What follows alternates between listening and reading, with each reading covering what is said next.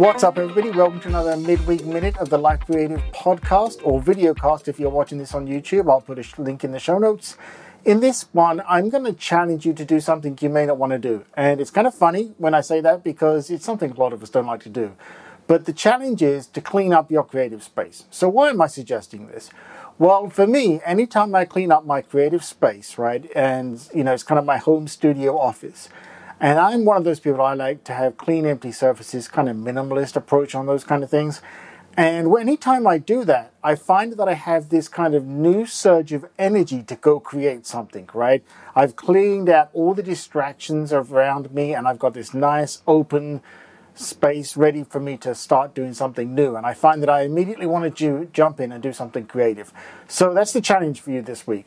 Go through, clean out your space, and then see if it makes you more creative. See if it improves that creative energy that you have, that desire to do it. Let me know in the comments. I'd love to hear your thoughts on this. That's it. You can reach out to me, peterwitham.com. Check me in the next one.